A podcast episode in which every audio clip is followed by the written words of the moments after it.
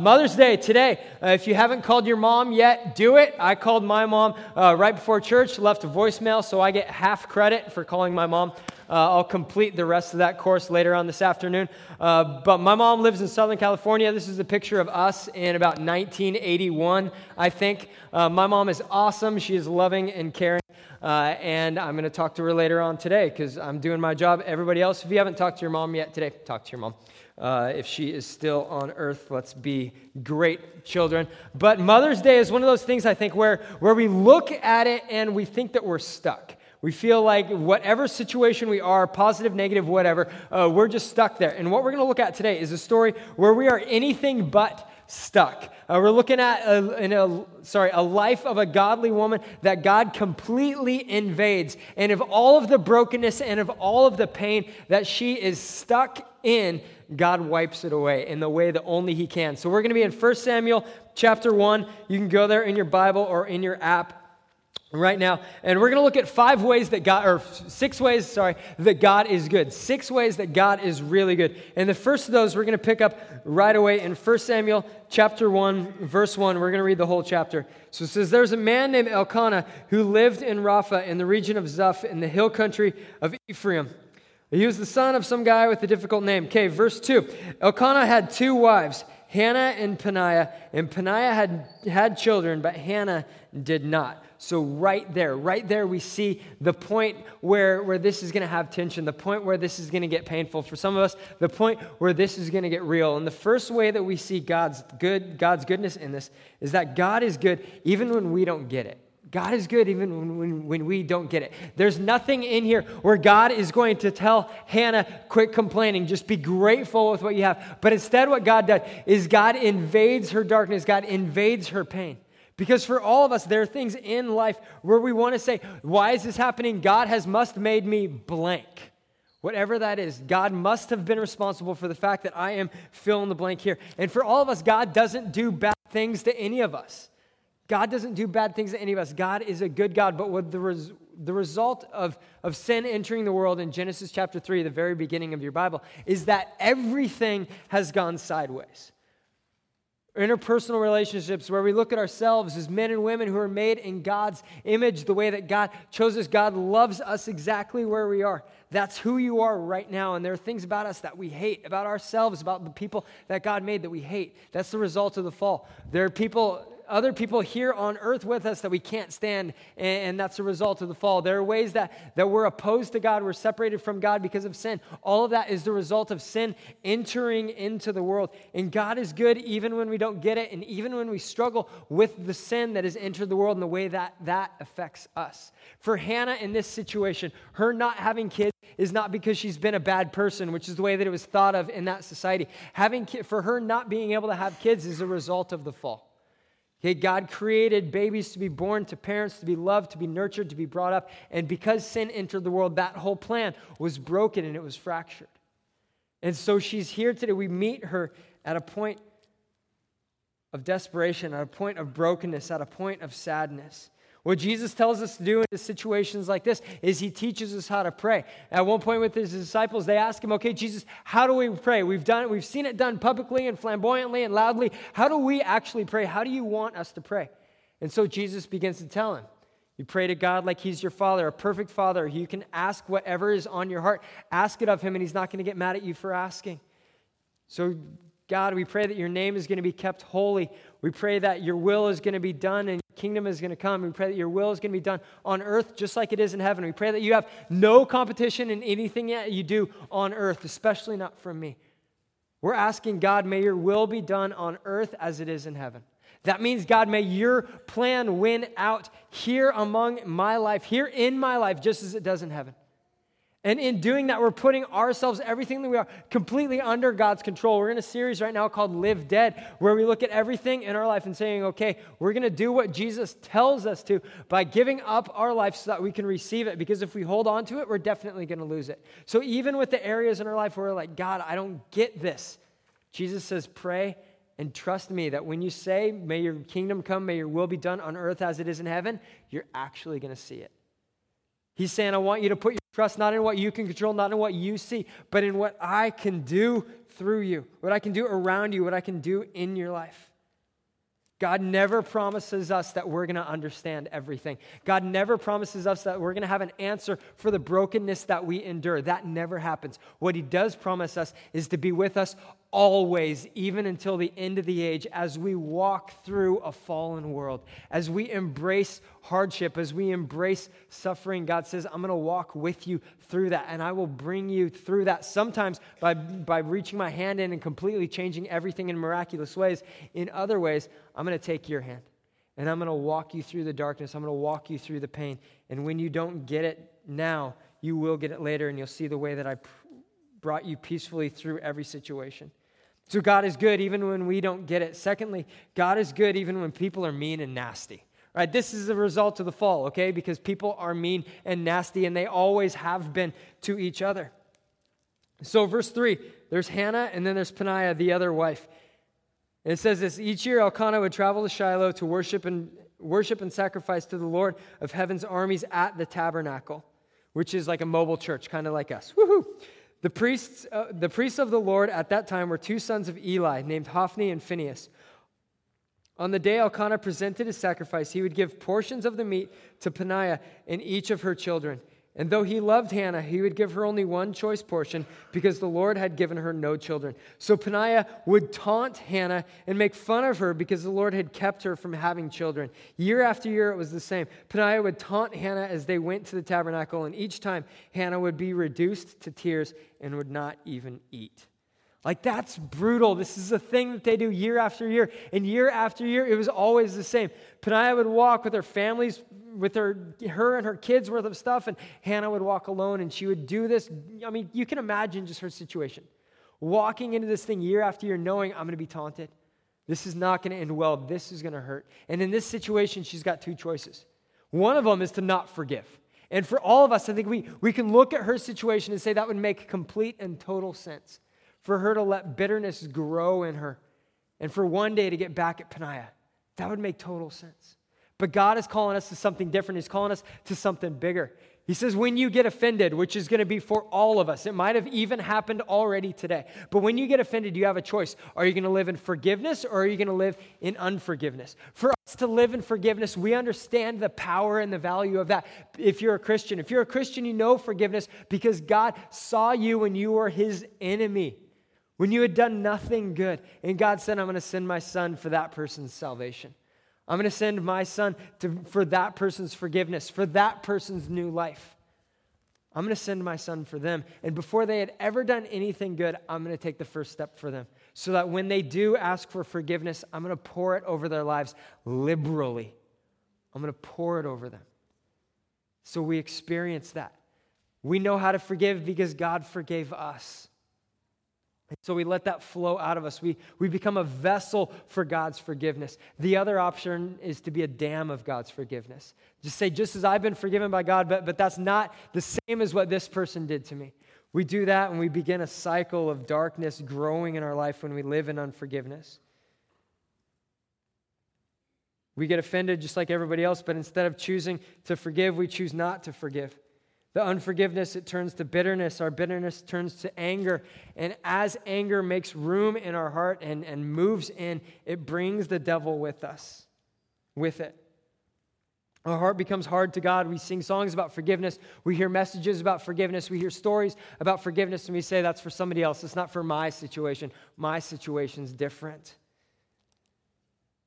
And we become an unknowing agent of Satan and we pass on death to others because we're living in unforgiveness. I think we look at Hannah's life, and that's a reason for unforgiveness, but she didn't live in unforgiveness. Instead, she lived in forgiveness. And for some of you, Mother's Day is a tough day. It's a tough day because either the wounds that have been placed on you by your mom or the wounds as a mom that have been placed on you by your kids.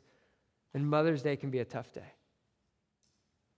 And the promise of the Lord today is that He's going to be with us always, even until the end of the age. That until our dying breath, God is going to be with us. And in the wounds that we feel, either from our children or from our parents, specifically moms today, that God never looks at it and says, It's okay, just get over it. He says, I'm going to be with you. And the penalty of that, the, the damage that was done, I've already paid the price for. And so, what God can do as a perfect parent is He can walk us through that. He can help us to forgive. He can bring the healing that needs to happen. And so, if Mother's Day for you being stuck means being stuck on unforgiveness, whether to your mom or as a mom to your kids, what God is saying is today is a day to get unstuck. Because I'm good, and God is good even when people are nasty.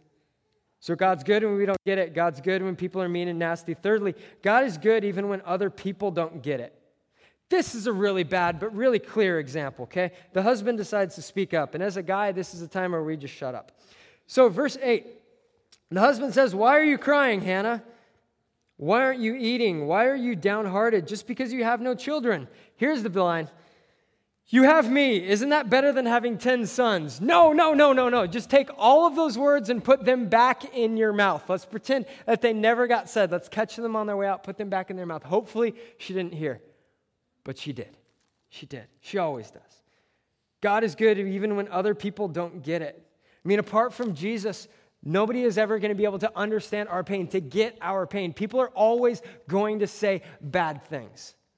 People are always going to come to you in your moment of weakness, in your moment of pain, and they're going to say the wrong thing. They're going to say the thing that just gets under your skin and hits you in the wrong place at the wrong time. And that's what the husband does right here. This is why are you crying? Aren't I enough? Dude, it's not about you. Just be quiet. Just go back to cleaning. This is good. But God is good even when other people don't get it. And when other people say dumb things, we need to be the people who are offering forgiveness. We need people that let love cover a multitude of sins. You have that friend who you are really good friends with, and you can even slip up and say mean things to them, and what do they do? They forgive you. We want to be those people. That's the way that God is with us, is he embraces, he embodies forgiveness. And he's saying, I want you to be good, even when other people don't get it, even when you're in a tough relationship, in a tough situation. I want you to be good like I'm good when people don't get it. So, Julie is, uh, she's one of our guests today. She's one of our assets missionaries uh, in Germany. And so she's going to be sharing with us about how this looks in a ministry context, being, uh, embodying and living out the goodness of God even when other people don't get it. So, fun fact about Julie uh, is she was here at Mountain View Sunnyside when it very first started.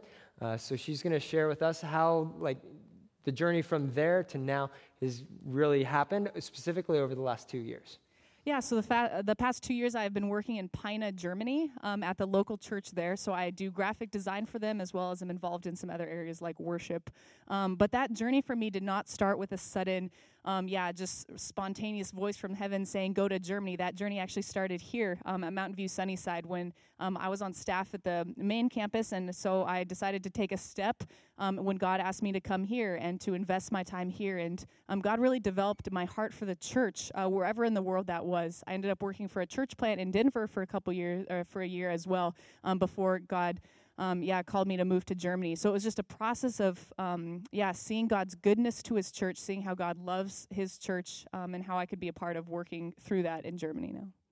So how is that taking, how has that taken shape specifically around graphic design? Yeah, that's something. Um, the church in Germany is pretty misunderstood. Um, a lot of people view um, the church as something cold and dead, and religion isn't really something that's relevant anymore. Um, and so you have these evangelical churches that are really striving to show um, who God is. So people don't really get, um, yeah, what what a life-giving relationship with God is about. and so as a graphic designer, that's something I love uh, to do is to be able to communicate, yeah, just what the church is about. Communicate that the church is a life giving place and a place where people can experience um, God's goodness um, and God's joy and freedom. Um, and so, yeah, that's something that I'm pretty passionate about. Right on. So, you're a great example of someone who uses their gifts anywhere where God has sent them.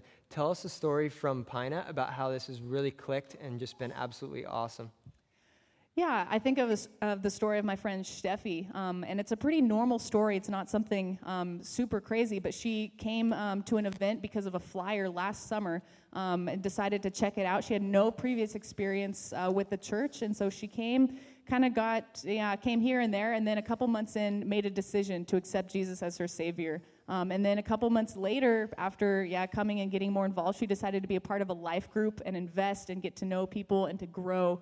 Um, and then he, a couple months after that, she decided to be baptized. So it was just a process of her learning the goodness of God, of her um, yeah learning um, yeah just how good God was to her and the freedom that God can bring in her life. And it's cool to see um, that process of growth within the church. Right on. So how can we pray for you for today? Yeah, looking back, uh, it's really cool to see how God has brought the church um, in Peine, um, yeah, just to a place of growth and healthiness and joy. Um, and so, as I look in the past at what God has been faithful with, to continue to look forward and place a greater dependence on Him, um, and to really look forward and know the promise of the goodness of God. Right on. Church, let's stretch out our hands towards Julie and let's pray for her today. So, Father, we thank you that you are alive and well and passionate about using sons and daughters uh, who surrender their gifts and their life to you, uh, using them to build, their, to build your church, God. Uh, and Lord, we pray Numbers 13:30 over Julie, uh, that where there were doubters, where there were people afraid, Lord, you spoke through a person named Caleb, and you said, "Let's go at once. Let's take the land. We can certainly conquer it." And we pray that Julie is going to have the faith of Caleb moving forward, that as she looks into uh, future months and years uh, of service, God, that uh, when she looks at Germany and your church there and, and her role in that, uh, that everything is going to be motivated by big faith, that her heart's cry is going to be, let's go at once. We can certainly conquer uh, the land that needs to be conquered there, the hearts that need to be given to you, the ministries that need to be started, uh, and the endeavors that, that you're going to put on her heart that are going to result in life change. So, Jesus, we thank you for that. We pray that you guide her and place her uh, in places and in people's lives who need to hear about you, and that she is going to be an awesome conduit of blessing into their life, Lord. Thank you, Jesus, that you're in Germany and you're guiding Julie there. And in Jesus' name we pray. Amen. Amen. Right on. So, God is good even when people don't get it. Fourthly, God is good and He meets us when we pray. God is good and he meets us when we pray. So, verse 9 once after a sacrificial meal at Shiloh, uh, Hannah got up and she went to pray. Eli the priest was sitting at his customary place beside the entrance of the tabernacle. Hannah was in deep anguish, crying bitterly as she prayed to the Lord. And she made this vow O Lord of heaven's armies, if you will look upon my sorrow and answer my prayer and give me a son, then I will give him back to you. He will be yours for his entire lifetime as a sign, and as a sign that he has been dedicated to the Lord, his hair will never be cut. As she was praying to the Lord, Eli watched her. Seeing her lips moving but hearing no sound, he thought that she had been drinking. Must you come here drunk? He demanded. Throw away your wine. Oh, no, sir, she replied. I haven't been drinking wine or anything stronger, but I am very discouraged, and I was pouring out my heart to the Lord. Don't think I'm a wicked woman, for I have been praying out of great anguish and sorrow. In that case, Eli said, Go in peace. May the God of Israel grant the request that you have asked of him. Oh, thank you, sir, she exclaimed. Then she went back and began to eat again, and she was no longer sad. Verse 19. the entire family got up early the next morning and went to worship the Lord once more. Then they returned home to Ramah. When Elkanah slept with Hannah, the Lord remembered her plea, and in due time she gave birth to a son. She named him Samuel, for she said, I asked the Lord for him. Man, God is good, and He meets us when we pray. Prayer is, is our heart connecting to the loving heart of God. I love it. It's pretty clear here how much every other person in this situation has failed Hannah. Okay, her husband failed her. Aren't I good, better than 10 kids? The other wife failed her. She goes to the church, and the priest, who thinks she's drunk, fails her. That is not the loving, compassionate arms of God. Are you drunk? No, that's judgment, and that's somebody saying things they shouldn't. Everyone fails her except for one person God. God doesn't fail her. She comes with her burden. She comes with the idea of, Am I stuck? Is this my reality? But no, she's pouring out her heart to God, asking to get unstuck from this. And what happens? God completely meets her.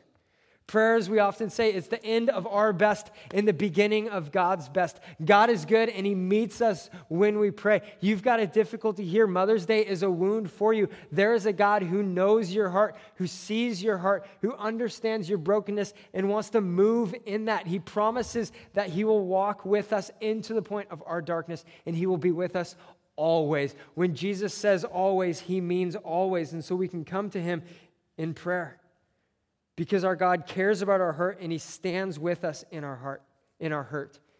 God is a safe place. God is a God that we can take our pain to and, and be comforted from him like we would from no one else. Okay, my, my kids have an amazing mom, and one of the ways that, that she's amazing is that she is the most emotional and relationally supportive person ever in history. All right, the kids come to her and she's down on their level immediately, holding them, snuggling them, making sure that they know more than just the problem being fixed, that they are loved and cared for. They come to me and I'm like, You want a straw so you can suck it up? That doesn't work out as well, just absolutely doesn't. But in God, we see the same love, we see the same peace.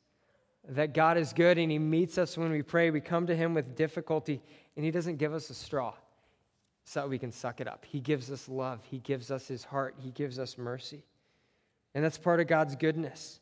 For us today, here, as, as people who have been wounded by our moms or, or as moms who have been wounded by our kids, we know that this is an area where we can bring to God and say, God, will you work here? And God is faithful to do this. Next, God is good and he takes our commitments seriously. Verse 21. So the next year, Elkanah and his family went, to the, went on their annual trip to offer a sacrifice to the Lord, but Hannah didn't go. She told her husband, Wait until the boy is weaned, and then I will take him to the tabernacle and leave him there with the Lord permanently. Whatever you think is best, Elkanah said, Stay here for now, and may the Lord help you keep your promise. So she stayed home and nursed the boy until he was weaned. When the child was weaned, Hannah took him to the tabernacle in Shiloh. They brought along a three year old bull for the sacrifice and a basket of flour and some wine. After sacrificing the bull, they brought the boy to Hannah. Sir, do you remember me? Hannah asked. I'm the woman who stood there several years ago praying to the Lord. I asked the Lord to give me this boy, and he has granted my request. And now I am giving him to the Lord, and he will belong to the Lord his whole life. And they worshiped the Lord there. Man, the boy that Hannah give, is, that she gives birth to is a boy named Samuel. And so when Hannah says that he's going to serve God his whole life, what we see in the life of Samuel is that Samuel does exactly that. He's God's brave messenger that God sends into situation after situation. He's a judge who travels from city to city giving people wisdom. He's God's voice in people's lives. And this all happens because it's a mom who takes her commitment seriously. When we take our commitments to the Lord seriously, God takes what we offer, takes what we're giving Him, and say, God, this is my life. This is what I want you to do with it. And if you can do this, I will do this. God takes our commitment and He uses it, He empowers it. He expects that if we say we're going to do something, that we're actually going to follow through. And when we follow through, we meet the power of God. God is good and He takes our commitment seriously. So this year, if, if your commitment is to get baptized, our next baptism is the second Sunday in June. If it's to go to a prayer meeting and meet Sunday mornings at 8:45 in the kids' church room, you'll see a sign as you walk in. If your commitment is to start tithing, even though you're afraid of giving away 10% of your money, all these things are areas where God is going to follow our obedience with His power and His glory. He's good and he takes our commitment seriously. And lastly, God is good even when we don't get the Hannah response. God is good even when we don't get the Hannah response. I mean, this situation, it ends perfectly. She's, she's bullied by her by the other wife. Her husband doesn't have a clue, and she wants a baby and doesn't have one. And what happens in the end? God provides a son for her, an amazing son and it, it, all ends perfectly. And in our world, it doesn't always end like that, but sometimes it does. And that's why we press in. That's why we pray. But in our world, what always happens is that we see God's goodness and the forgiveness of our sins. That part will never change. As we invite Jesus into our life, Jesus comes and he stays. He put down, puts down roots and he stays. We see God's goodness in our ability to forgive others and live in freedom. That as we let God's forgiveness flow through us into the lives of other people around us, we live in peace. And lastly, we see God's goodness and the joy that He gives us, showing us that He is all we need. And so that's where I want us to close uh, this Mother's Day, is looking at our lives. And instead of looking at the areas where we don't have and being bitter, we do one of two things. One, we press in and we ask for miracles where we don't have. We ask for miracles where we don't have. We worship a big God who can do many things. And one of those things is answering the things that we are broken and that we are hurting for. We worship that God. And we also worship a God who gives us contentment and gives us his peace even as we walk through the things that we don't have, the things that, that weigh on our soul and bring pain to us. We worship that God. And God wants to reveal that to us, He wants to show us that. And so I want us to close today with an attitude of contentment, looking at the things that God has given us and being grateful for those and joyful, joyful for those. And instead of thinking what we don't have, think of what God does, has given us and praying for what we're still waiting for, continuing to pound on the door of heaven and saying, God, this is what I want you to do. That's how we're going to respond today. So let's stand, let's worship, and respond. So, Father, I thank you that you're good. I thank you that you love us. I thank you that you sent Jesus for us. When we were your enemy, you sent Jesus to pay for our sin, to invite us into a relationship with you. Thank you that that is the biggest good that we could ever ask for and ever experience. And so, if you're here today and you've never made the decision to ask Jesus into your life, to ask Him to forgive you of your sins, to change you into a new person from the inside of you to the outside of you, I want to give you that chance today. And you're not saying you're perfect, you're agreeing with every other Jesus follower in here that we're sinners in need of a Savior, and Jesus is that Savior. So, one, God loves you. He always has, He always will.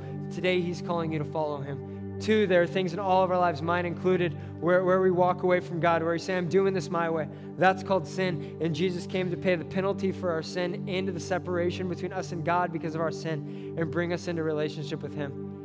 And three, today's your day to say, That's me. I'm ready for a relationship with Jesus. You've never done that before, but you know that today's your day. If that's you today, I just want you to look at me and raise your hand. And as we close, someone's going to pray with you, and it'll be the best decision you could ever make.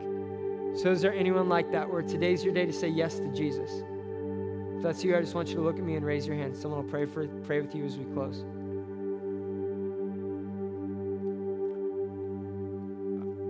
All right, so I'm going to challenge the rest of us. Let's confirm with our feet what God's doing in our heart, that we're pressing into the goodness of God. If we're pressing into the goodness of God to see Him do what He hasn't done yet, then I want us to come forward and ask. You can sit, you can stand, you can kneel at the front, but you're saying, God, this is what I want you to do. You are a good God. This is where I want to see your goodness. And if you feel like your cup is full, come up and ask for a greater heart of contentment, a greater heart to, to see the goodness of God and rejoice in that. Let's worship and respond.